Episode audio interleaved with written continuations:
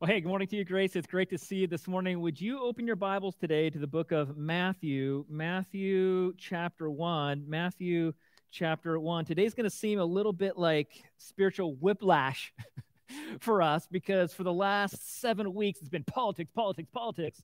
Well, not really politics, but more, you know, uh, things have been dragged into the political realm.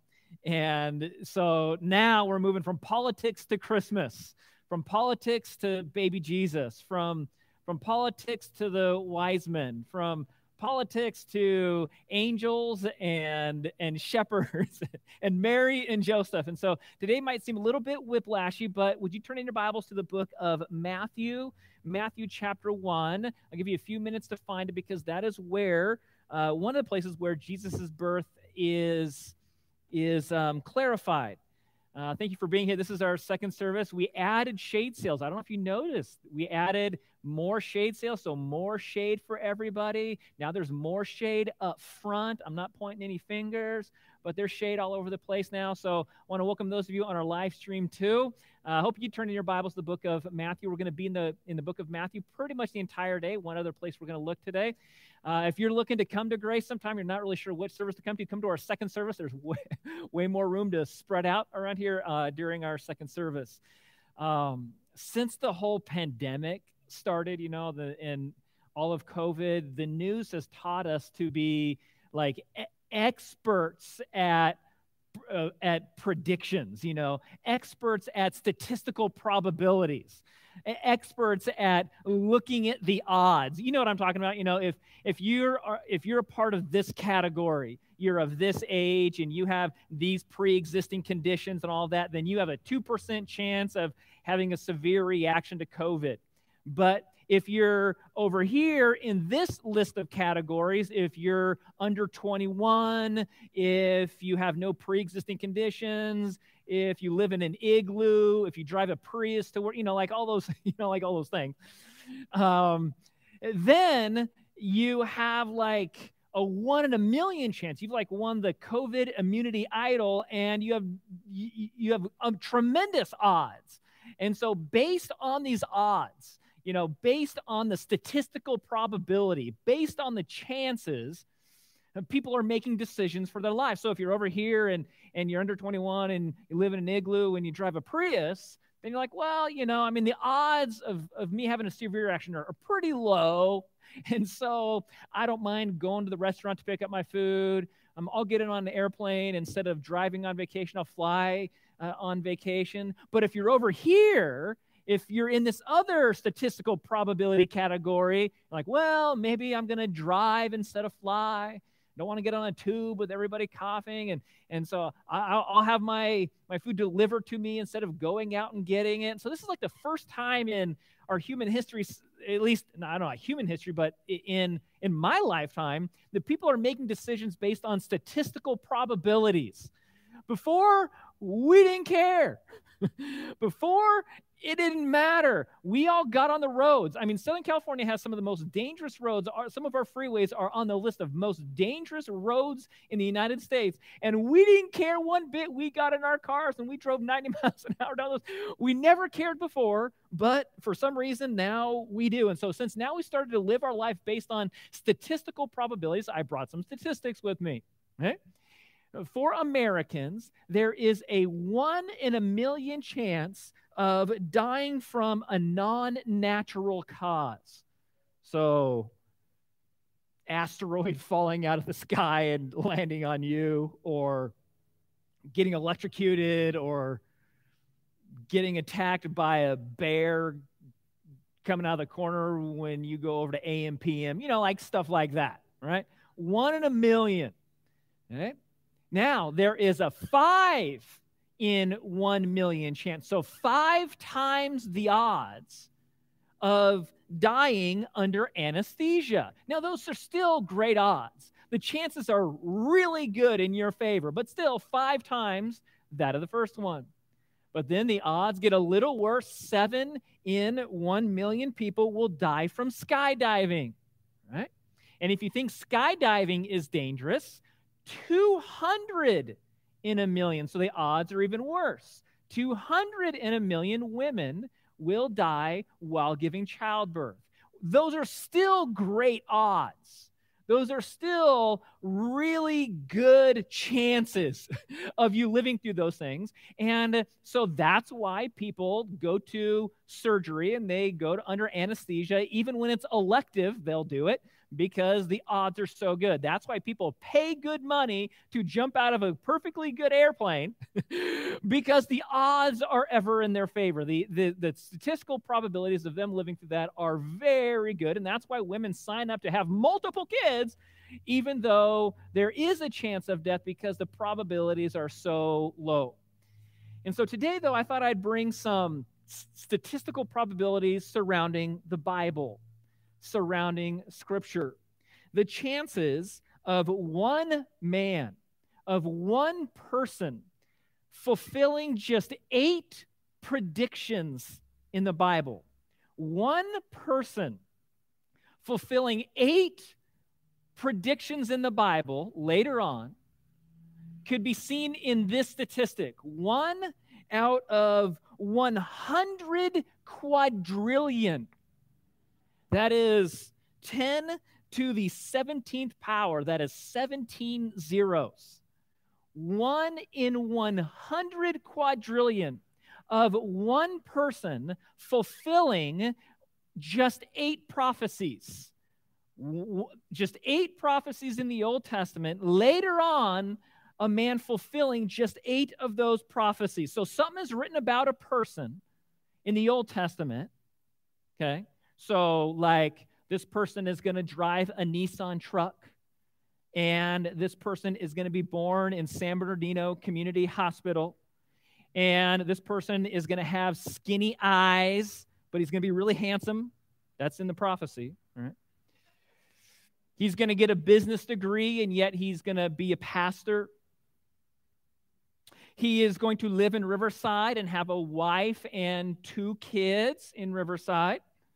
He is going to be born 1,231 years from now, and he's going to be born to a school teacher mom and a school administrator dad. Eight prophecies. Just eight. You're like, whoa, those are oddly specific. That's the chances of that actually happening 1,231 years from now is very low. That statistic is written as one in 100 quadrillion. You all would take that bet. you all would say, I'm going to bet that that guy isn't going to show up in a Nissan truck with skinny eyes 1,231 years from now. You'd say, okay, I'm going to bet that won't happen. One in 100 quadrillion. Now, of course, you know that that prophecy is not in the Old Testament, but the Bible does have other prophecies, other predictions about a baby that is going to be born. And it is not just eight prophecies, not just eight predictions. Eight is written like this 17 zeros, 100 quadrillion. It's not just 48. 48 predictions in the Old Testament that would be fulfilled in, in by one person would be written like this. It is 10 to the 157th power, 150 zeros. This is considered a statistical impossibility. Statistically, the chances of this occurring is statistically at least impossible for just 48 prophecies being fulfilled. And yet, this person did not fulfill eight, did not fulfill 48, but fulfilled over 300 predictions in the Old Testament. And people completely understand making decisions in their life based on statistical probabilities in every other part of their life these days, except when it comes to Christianity. Because Jesus fulfilled over 300 prophecies, over 300 predictions were fulfilled, meaning came true when Jesus Christ was born. That number the, the number of 300 being fulfilled is written like this. This is six times, six times the statistical impossibility. It is, it is 10 to the 981st power, 981 zeros. And so, since we're basing our life based on statistical probabilities, maybe we should look at the person that fulfilled these and did something that is six times impossible. And yet he did it. And yet it happened. And so maybe you're a little skeptical about the things of the Bible. Maybe you're not sure if all these things are really true. This is for you. Maybe you are confident in the Bible, but you're just you're not sure why you're confident in the Bible. Well, this series is for you. Uh, this week is Thanksgiving week. I know we never thought we'd make it here, you know? and the, did you ever think we'd make it to Thanksgiving week? Well, here we are. It's Thanksgiving week. That means this coming Friday is Black Friday. So I'm going to pray for all of you who are going to get in lines to fight over a $20 80 inch TV. but over the next five weeks, we are going to look at prophecies. That's what these predictions in the Old Testament are called. They're called prophecies about the future. And so we're going from politics to prophecy. I know it kind of seems like whiplash, and it is a little bit. And so I want to show you the prophecies that we are going to look at today. This Messiah, this baby, will have some parts of the DNA it predicts his DNA. First, he will have Abraham's DNA. Abraham, you know, Father Abraham had many sons. That that that Abraham. Isaac, Isaac's DNA will be in this baby that is born. Jacob's DNA will be in this baby that is born. And David, you know, King David, uh, David and Goliath, David and Bathsheba, yeah, yeah, that, that David, that David will have his blood flowing through this future, not all the rest of his family tree, but a very specific person is going to, to be a forerunner. Now, it's possible that you're thinking, eh, this sounds boring. Prophecy is boring. I get it. I get the perspective that this might feel a little boring to you, but consider this your reassurance that everything in the Bible is true and accurate. Okay? That's what these next five weeks will be. Your reassurance that everything in the Bible is accurate, that, that there is veracity to what we read. And because there's going to be a time in the future when there's going to be something that kind of comes up in the back of the mind and you're going to doubt maybe something in scripture. You're going to wonder if it's really true. Your friend has some sort of Facebook post that makes you doubt something that the Bible is true. And so consider this your, your preparation for that time. Maybe you don't need this now but you will need it in the future. There will be a time in the future where you will need this to know that the Bible is true and accurate. This is like your flu shot. You know, people get the flu shot just because they know sometime in the future they're going to get the flu, and so they just don't want it to be as bad, and so they get the flu shot. And those people who don't get the flu shot, they want it to be really bad. You're asking for it. this is like putting money in the bank. Okay? This is like putting money in the bank like, that's boring, putting money in the bank. Let's go spend it. Let's go buy a car. Let's go on vacation.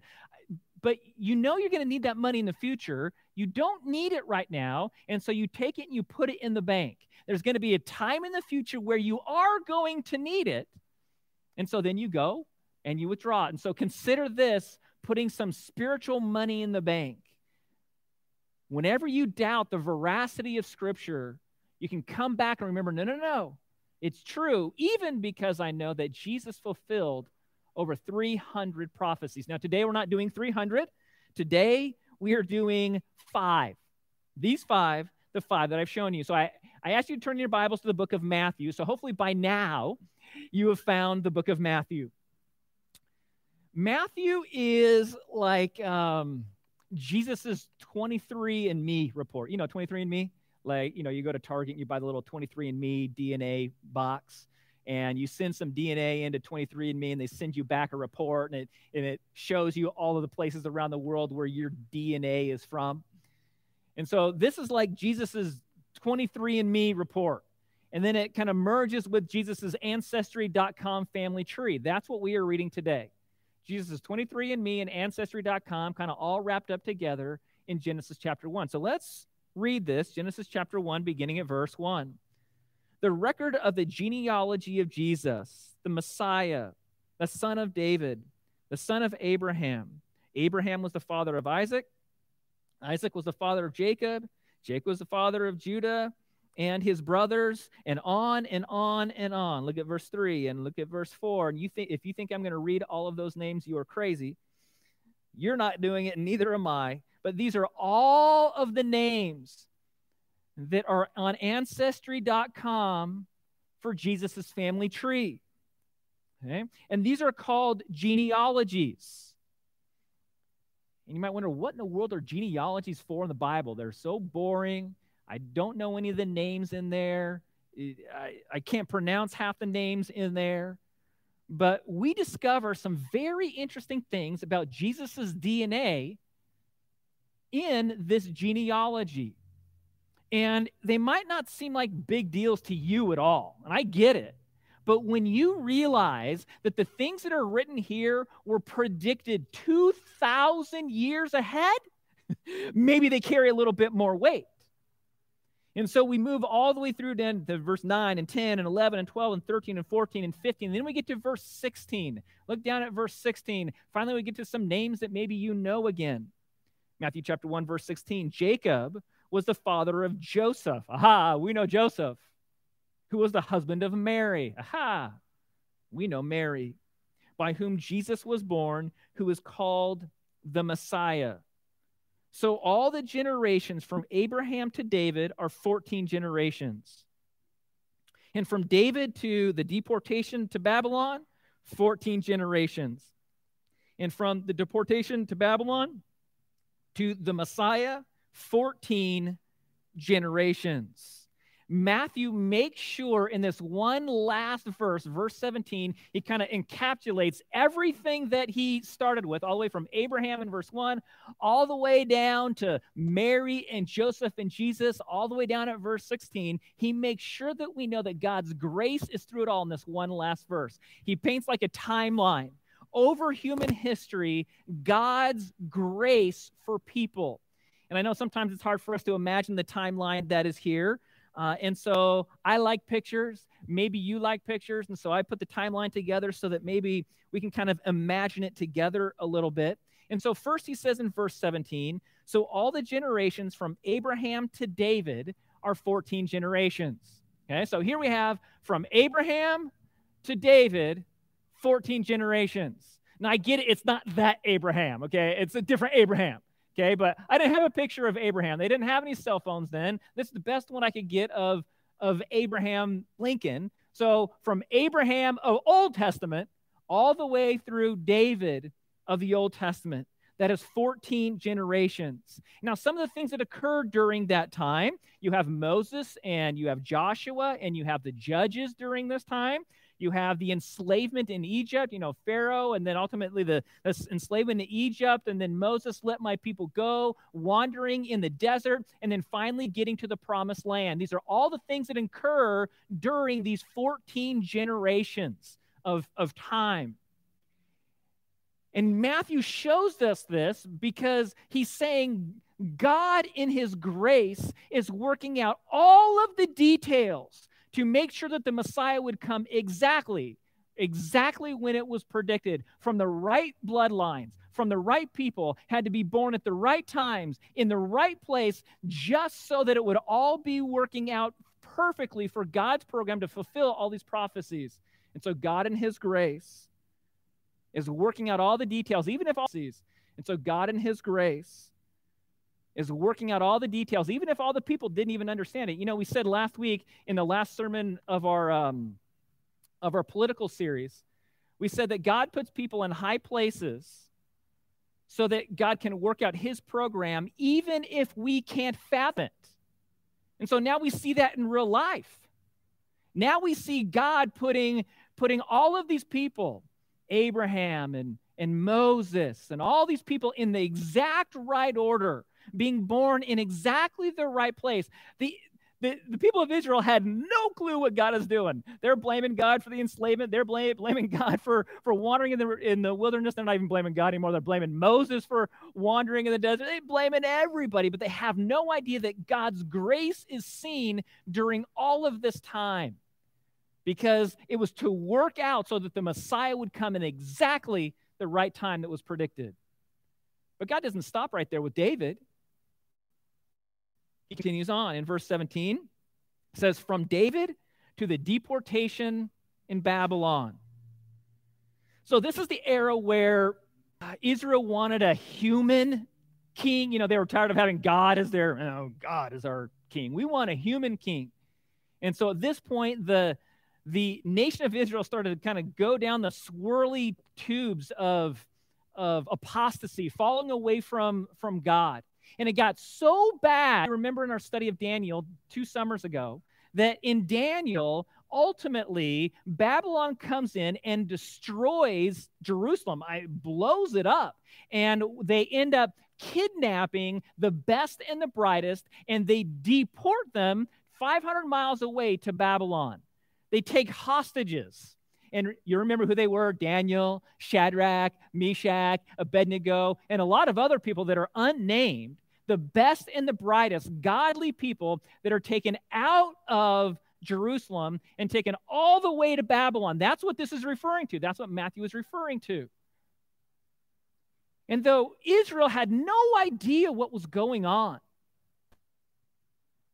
you know, you have Nebuchadnezzar, an evil. I mean, the, the, the way he liked to torture people for the death penalty. And yet, God put people in high positions to work out his program, even if we couldn't fathom it.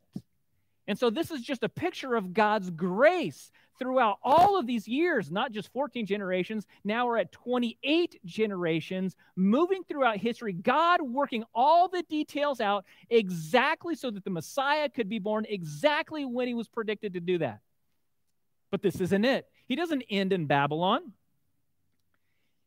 He says, and from the deportation to Babylon to the Messiah, another 14 generations. This is the, the time in Israel's history where there was there's not much known really about Israel. Captivity, exile, that's known as Israel's dark ages. We don't know much about Israel during this time. As a matter of fact, in Matthew chapter 1, all of the names mentioned from verse 12 through verse 16. So in verse 12, starting at uh, Shealtiel, all the way down to uh, the father of Joseph, are not mentioned anywhere else in Scripture. We, we know nothing of them. Why? Because it was a very dark time in Israel's history, and we, we really know very little about it. And yet, none of this surprised God even though they were dispersed around, even though they were uh, under some very brutal oppressors, captors, God was working through every single thing throughout human history in His grace. Nobody else knew it. it. So the Messiah throughout human history in His grace. Nobody else knew it. it. So the Messiah could be born on exactly the right day, exactly the right time, under the exact right circumstances, with everybody's DNA flowing through His body as promised, exactly when He said it was going to happen. And so God's grace is the middle of human history. Throughout human history, even though nobody could understand it or fathom it, God was working throughout all of the human history. Maybe you didn't even really, you didn't know all that was in one verse.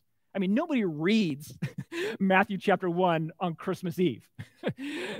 Who reads genealogies during Christmas Eve? But look at exactly what happens when we look at God's provision for humanity throughout the ages. Well, I told you we're going to look at some prophecies. And there are lots of prophecies that are fulfilled here in Matthew, but I've picked five. I've picked five of those prophecies. Go all the way back to verse 1. Verse 1, it says, The record of the genealogy of Jesus, the Messiah, the son of David, the son of Abraham. And so now in verse 2, we have Abraham is the father of Isaac. And so that's the first prophecy that, that Abraham would be, Abrahamic blood be running through the Messiah. And that prophecy goes all the way back to the book of Genesis, way back to the book of Genesis. Genesis chapter 12, verse 3. This is 1,900 years before Jesus is born. 1,900. What are the chances? And this is what God says in Genesis chapter 12. He says, Now the Lord said to Abram, I will bless those who bless you, and the ones and the one who curses you I will curse, and in you all the families of the earth will be blessed. The nations are going to be blessed through Abraham's lineage, and that was predicted 1,900 years before Jesus was born, and he was the fulfillment or is the fulfillment to that promise. And the way that we know that this is the fulfillment to that promise, you're like, well, that verse doesn't really say, you know, the skeptics would say, well, that verse doesn't really say that that's referring to somebody who's going to be born in the future. Well, the writer of Acts clarified this exact event 1900 years before. Now, 1900 years later, in the book of Acts, this is what the book of Acts says. And book of Acts says, It is you who are the sons of the prophets and of the covenant which God made with your fathers, saying to Abraham. The writer here is saying, uh, Hey, um, remember? Re- remember what God said to Abraham 1900 years ago? And the people are like, no, we don't remember. That was a long time ago. And so he quotes it. And in your seed, all the families on earth shall be blessed. This is quoting Genesis, what God said to Abraham. And then it says, For you first, God raised up his servant and sent him to bless you by turning every one of you from your wicked ways. The birth of Jesus was a fulfillment of what God promised to Abraham 1,900 years earlier. Fulfilled prophecy, it's a prediction that actually came true. Second prophecy, go back to Matthew chapter 2. Matthew chapter 1, verse 2, not only does it say Abraham, but it also says then Abraham was the father of Isaac. Isaac is the father of Jacob. So Isaac is a part of the DNA, a part of the lineage, a part of the, the family tree of Jesus. And so you go back to the book of Genesis, about 1,700 years when this was written in Genesis chapter 17. And Genesis chapter 17, verse 19 says, But God said, Sarah, your wife, will bear you a son, and you shall call his name Isaac, and I will establish my covenant with him for an everlasting covenant for his descendants after him. That, that Isaac's descendants would, would be blessed. And of course, they were blessed. They were blessed through the person of Jesus, the Messiah that came to take away the sins of the world. And now we have Isaac as a part of the DNA of this baby that was born, predicted 1,700 years ahead. Third prophecy, right here in verse 2 of Matthew chapter 1. Not only does it say Abraham, is the father of Isaac, not only is it Isaac, but Isaac is also the father of Jacob. Now, this is just saying that these are all a part of the people that are a part of Jesus's family tree. And so here we have, all the way back in Genesis, 1,500 years before Jesus being born, in Genesis 28, verse 14, we see the promise that, that God made to Jacob. It says this Your descendants will also be like the dust of the earth, meaning there's going to be a ton of descendants. And you will spread out to the west and to the east and to the north and to the south. And in you and in your descendants shall all the families of the earth be blessed. The, all the nations of the earth are going to be blessed through offspring of Jacob. And of course, we see that then fulfilled in Matthew chapter 1, verse 2. Now, there's a fourth prophecy that I mentioned to you, and that was that the Messiah was going to have the DNA of David, King David, David and Bathsheba, David and Goliath, that David. And so if you're up for it, turn in your Bibles to First Chronicles 17. First Chronicles is way in the left in your Bible. Keep a thumb in Matthew if you're up for it. You don't have to turn there. I'll have it up on the screen too. But Chronicles, First Chronicles chapter 17. If you remember the life of David at all, you'll know that uh, that Nathan the prophet spoke to David some prophecies, some predictions. And in several places, it recounts those per- predictions that Nathan made to David about David's lineage, about David's uh, f- future offspring. And so Nathan in Chronicles, First Chronicles chapter 17, clarifies some, some predictions about what's going to happen to David's line. And so in verse 10, the second part of verse 10, in my Bible, they're kind of separated because it's a, a new thought. In the second part of verse 10, it says, Moreover, I tell you that the Lord will build a house for you. You remember that David wanted to build God's house. David wanted to build a temple for God, but God said, No, sorry, you're a man of war. You can't build my house. Uh, someone else is going to build my house. But God says, I am going to build a house for you. He's saying, I'm going to build a dynasty for you. I'm going to build a dynasty that will last for eternity. That's what we're going to see in just a minute. In verse 11, then, it says, When your days are fulfilled, that you must go to be with your fathers, meaning when you die, when you die and you're in your grave like the rest of your family, then I will set up one of your descendants after you who will be from your sons and I will establish his kingdom. When I when you die David, there's going to be someone else that comes after after you, a part of your lineage, they're going to have your DNA and I am going to establish their kingdom. Verse 12.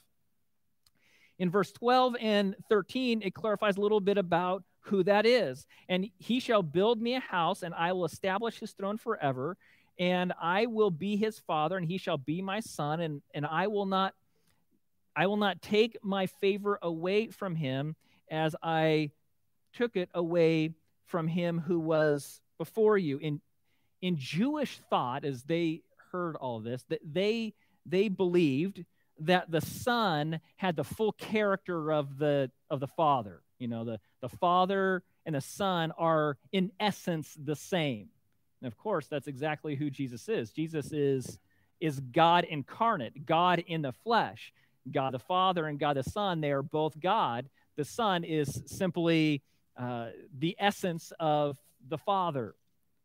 And so then in verse 14 it says but i will settle him in my house my kingdom forever, and his throne will be established forever. So, this Jesus, this Messiah, this person that's being predicted here, see, now we know who this is. Now we know who, who's being prophesied, uh, predicted about. Now, David didn't know all the details. Nathan didn't know all the details. Now we can look back and know a little bit more of the details. And this turned out to be Jesus, is who is being predicted here. And the Bible says that Jesus is going to come back at his second coming and he's going to establish his kingdom. He's going to be king of the entire world, president of the entire world, and he is going to sit on David's throne. He's going to sit on David. He's not going to sit on anybody else's throne. He's not going to sit on your throne. He's going to sit, he's not going to sit on Jesus' throne. He is going to sit on the Davidic throne. This is some this is a prediction a prophecy that has not been fulfilled yet. There are many prophecies that we have not seen fulfillment of yet, but we will. But this one has not been fulfilled yet. But if Jesus had has fulfilled 300 of them just in his birth, six times that of a statistical improbability, what are the chances of Jesus fulfilling this one too, of sitting on the Davidic throne? And God promising David, I got you covered. There's a future dynasty that will have your blood in in in him that will set up an eternal kingdom. And Jesus will reign on earth for a thousand years, the millennial kingdom being an ultimate fulfillment of all the promises that God has made to Israel throughout the Old Testament. Now, of course, we get to ben- benefit from it too. But a complete fulfillment of all the promises that God has made during that time. And this prediction in Chronicles is 1,000 years before Jesus is born. And to date, 3,000 years before Jesus takes the Davidic throne. I just want you to know that Jesus is not on David's throne right now. Some people believe that, da- that Jesus is on David's throne right now, and we are somehow in some sort of um, current tribulation time period or in a current millennial kingdom where Jesus is reigning from D- David's throne. That is not the case. Jesus will come back and sit on David's throne in the future, in real life, as they say. And all of this is exactly as predicted in the book of Matthew. If you go back to Matthew and chapter 1 again, in Matthew chapter 1, in, in verse 1, it says, The record of the genealogy of Jesus the Messiah, the son of David, the son of Abraham. Now that's weird. Why would he say the son of David? Because David David comes after Abraham. That's a weird order. But look down in verse 6. In verse 6 says, as a part of the family tree, as a part of the DNA of Jesus, Jesus was the father of David the king, and David was the father of Solomon by Bathsheba, who had been the wife of Uriah. And so we see all of the predictions that Nathan made all the way back in Chronicles 1,000 years. What are the chances? Well, he fulfilled it when he was born in Bethlehem. And so one of the reasons that genealogies exist in the Bible, you're wondering why are they there? It is merely to confirm that the promises that God make, made actually happened, that they actually came true, or I guess they could be used to confirm that they didn't happen. And so that's why we can be confident in knowing that the Bible is true and accurate because all of those predictions made thousands of years ahead of time are fulfilled here, even in just one chapter. Now, there's a fifth prophecy that I mentioned to you, and that was that the Messiah would be preceded by a very specific person. Okay, I know that we've already got a lot of people. We've got Abraham, we got we have Isaac, we have Jacob, and if we read through this, there's there's a ton of them. Judah, and it just goes on and on and on and on and on. So I know that there are a lot of people in his DNA, but there's going to be a very specific person who is going to point out who the Messiah is. And all the way back in Isaiah, the book of Isaiah, which is 700 years before Jesus is born, it describes a person, a voice calling this Clear the way for the Lord in the wilderness, make smooth in the desert a highway for our God. Let every valley be lifted up, and every mountain and hill be made low, and let the rough ground become a plain, and the rugged terrain a broad valley. This is describing a person that is pointing out here is the Messiah. And then, in an amazing, this is miraculous way, in the book of John, John chapter 40 or John chapter 1, John the Baptist says, I am a voice of one crying in the wilderness, make straight the way of the Lord. John the Baptist says, I am that dude. It was predicted 700 years earlier, and now I am him. And you're like, well, but anybody could claim to be that. Anybody could claim to be the one pointing out the Messiah. Anybody could have. True, except John the Baptist was doing exactly what he said he was doing. He was pointing out who the Messiah was. Now, why do we call John the Baptist John the Baptist? It's not because his middle name is the and his last name is Baptist. the reason we call him John the Baptist is because we have to differentiate him from the apostle John, who wrote parts of the Bible here. And so we call him John the Baptist. And he was doing that. He was baptizing people with the baptism of repentance. This is not Christian baptism. It's something different. There are many kinds of baptism in the Bible. It's important that you know which baptisms are Christian baptisms and what baptisms are different. But he was baptizing people in the baptism of repentance. And he was essentially saying, okay, guys, be ready. Be looking out for the Messiah. The Messiah is coming. Look for him. Be ready for him. Be ready to follow him. I'll even point him out to you. And people are saying, okay, I'm going to do that. And, and, the, and John the Baptist baptizes them in the baptism of repentance. Okay, here we are. We're waiting for the Messiah. That's exactly what he was doing. And so when he said, I am that voice, everybody's like, okay, we believe it. You are doing that. That's why, you know, when when Jesus walks up to some of those apostles, you know, walks up and and all of a sudden, you know, walks up to Peter or Andrew and says, "Hey, follow me," and they all of a sudden drop their nets and just follow him. What would make somebody just leave their job instantly? You know, leave their job, leave, leave their wife behind. See, I'm going to go follow this homeless dude. Okay, let's go. What would make someone do that?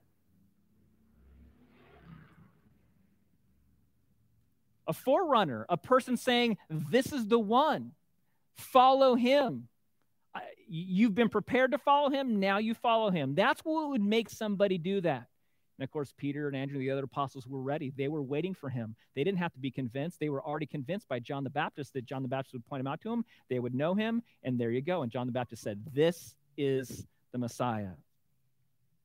And so here are the here are the prophecies that we just looked at today. Here are the five that Abraham's DNA would be in this baby that is born, Isaac's DNA would be in the baby that is born, Jacob's DNA would be in the baby that is born, David's DNA would be in the baby that is born, and there would be a forerunner that preceded him. You're like, man, that is oddly specific. what are the chances? Well, we've looked at the chances of that happening. Now, we've looked at five, and over the next four weeks, we'll look at more of them. We won't get to 300, sorry. What are the chances? Nobody would have nobody would have guessed how God was going to work those things out. How did God work all those things out? Throughout the ages. All the way from Abraham Lincoln to David, from David into the into the hostility of Babylon and being taken hostage, all the way through to the birth of Jesus. God was working in his grace through it all so that the Messiah, this one that was predicted, would be born exactly on the right. There are, there are so many specific prophecies. I mean, we'll get to it in a few weeks, but how, how did the, the wise men know to go outside and look up in the sky to look for a star? How did they know what night to do that? Because of the specificity, the clarity of prophecy in Scripture. That's how. Scripture is so clear over 300 prophecies. And God determined who was going to be born and who was going to die, and where they were going to be born, and where they were going to die, and who they were going to marry, and what children they were going to have throughout human history. Some evil leaders, some wonderful godly leaders. And everybody's wondering, what in the world is happening? Well, God puts people in high positions so that he can work out his program even if we can't fathom it. And so God in his grace was caring for humanity throughout history so that the Messiah could be born, one, but not just born, oh, well, I missed I missed one marriage and someone got divorced, they married somebody else, and then, uh, then, then well, I kind of missed some of the things. None of that. Exact, perfect fulfillment of these 300 predictions. That is six times a statistical improbability. 10 to the 981st power. What are the chances? It's impossible. It's six times impossible. And yet Jesus did it. And so this is what I mean by this series is kind of some money in the bank for you. There's going to be a time in the future when someone's going to say something to you where you can kind of maybe doubt the veracity, the accuracy of Scripture at some point in time. And now you know, it, you know of at least five. And by the end of this series, you'll know quite a few more of promises that God made. And if he kept all of those, if he kept all 300 just of the ones that he made about Jesus, think of the other promises that he's made, other the other predictions, like he will forgive sin. Did you know that that's a prediction? That's a prophecy that he will forgive your sin. That's a promise made in the Bible. The Bible even tells us how he's going to do it. He sends Jesus, the second person of the Trinity, the, the one with the exact essence as God the Father, God in the person, Jesus Christ, the second person of the Trinity. And when he comes and he's born in Bethlehem, he lives a perfect life, meaning he never sins. He never disobeys his mom. He never says no to his dad. He never drives over the speed limit when he gets his permit. Nothing. The, his entire life. So when he goes to the cross in his early 30s, he has never sinned one time. He's never looked at a woman with lust. He's never lied to his boss. He's never stolen from his boss by, by surfing the internet instead of working, even for five minutes. And so when Jesus is dying on the cross, he's paying for our sin, not for his own. You know, the Bible says the wages of sin is death. Any person that has done something wrong or said something wrong or thought something wrong, the spiritual consequences are eternal separation from God because we are unholy. You're like, yeah, but I'm better than Hitler or I'm better than the person I'm sitting next to. I don't know which one. But see, the point is not a comparison. The point is a comparison to God the Father, who is holy, who is righteous. And we, I think we'd all admit that we're not righteous. And so now we have righteousness on the cross who is paying for the sins of those of us who could never pay for our own sin. So as Jesus is dying there, his blood is pouring out. This is a perfect sacrifice, perfection, paying for the imperfect. Three days later, he rises from the grave, proving that he is God, proving to those of you who are skeptics that, uh, that he really is God. He can do what he promises to do, that he will forgive sin. Dude, that's a prediction. That's a promise. You, you, you may not feel it right now and you may not know it right now, but that is a promise that your sin will be forgiven and you'll have eternity in heaven when you put your faith and trust in Jesus Christ. That's a promise. Is he going to keep that promise? I mean, he kept 300 of them, six times the six times impossible. What are the chances of him keeping that one of your sin being forgiven? The other promises, they're promises of eternal life meaning eternal life in heaven as opposed to eternity in hell. That's a promise or it's a prediction. Are you going to go to heaven when you die?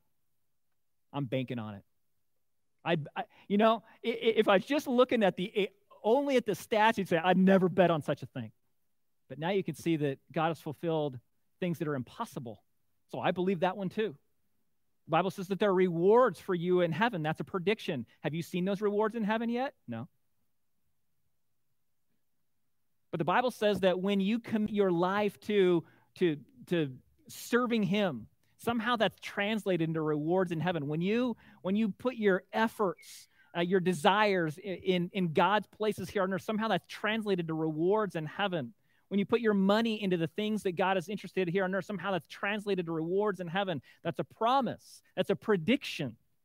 What are the odds of God keeping that one promise? I mean, He kept 300 of them. What are the chances of him keeping that one too? You know, there's a promise that there's a home in heaven for you. When you put your faith and your trust in Jesus Christ and your sins are washed away. Pastor John's going to sing a song here once we're done where, where it's that our only defense is God's righteousness, that Jesus' righteousness is wrapped around us. We're not righteous. We know that. At least if we're honest with ourselves, we know that we're not righteous. And yet Jesus wraps us with his robes of righteousness. And that's then what gives us the hope of eternal rewards, salvation, eternity in heaven, and a home that is built for you. And so maybe today you're hearing this for the first time, or you know that you need to put your faith and trust in Jesus. God has worked it out throughout human history so that Jesus would die on the cross for your sin. This is his grace in your life. And now here you are. You have a chance to you have a chance to consider these things before God. Maybe your life has been too busy. You hadn't really hadn't had a chance to think about it before, but today's your chance to think about these things before God. So I'm going to ask all of you, would you be willing to bow your heads and close your eyes for just a minute? Just creates a little separation between you and the person next to you for just a minute. And if you know that you need to put your faith in Jesus, you can do that today by talking to God. God, it's called prayer. Now, you don't need to talk to me and you don't need to say anything out loud. God knows your heart meaning he, he can read your mind. you, you don't have to say it louder. God knows what's on your mind. It's called prayer. And if you're not sure even what to say to God, because I know that this is new and maybe you've never done it before, this is what you could say to Him just in the quietness of your own life right now. You could say, God, I know that I've sinned. I know that I've done things I shouldn't have done. And I realize that I need a rescuer. I need a, a redeemer. I need someone to wash away that sin, to forgive me of that sin. And I believe that Jesus is that Savior. I believe that Jesus came to earth, He lived a perfect life. And the reason that He did that is because He's God. And I believe that He died on the cross for my sin, that He paid for me. He paid the fine that I owe, He paid my debt. I didn't deserve it, but He did it. And I even believe, even though I'm, I was skeptical before, I believe that Jesus rose from the grave. He came back alive again. And so I put my faith in this Jesus. I put my trust in this Jesus. I put my eternity in the hands of this Jesus. With your head still bowed and your eyes still closed, the immediate promise is that then God, the Holy Spirit, the third person of the Trinity, now comes and lives inside of you to help you live a life that's honoring to God, to do some of the things that we talked about, about storing up rewards in heaven. He come and live inside of you and help you in your life. So, God, we thank you for you telling us these things in the Bible. You didn't have to tell us these things, but you did. And so we thank you for it. But we don't worship you because you told us, we worship you because you did them. We worship you because you are the you are the one that has fulfilled all prophecy. You have made promises and you've kept every single one of them. And so that's why we worship you because you we know that you will keep the other ones as well. So God, we thank you for telling us all these things in Jesus name. Amen.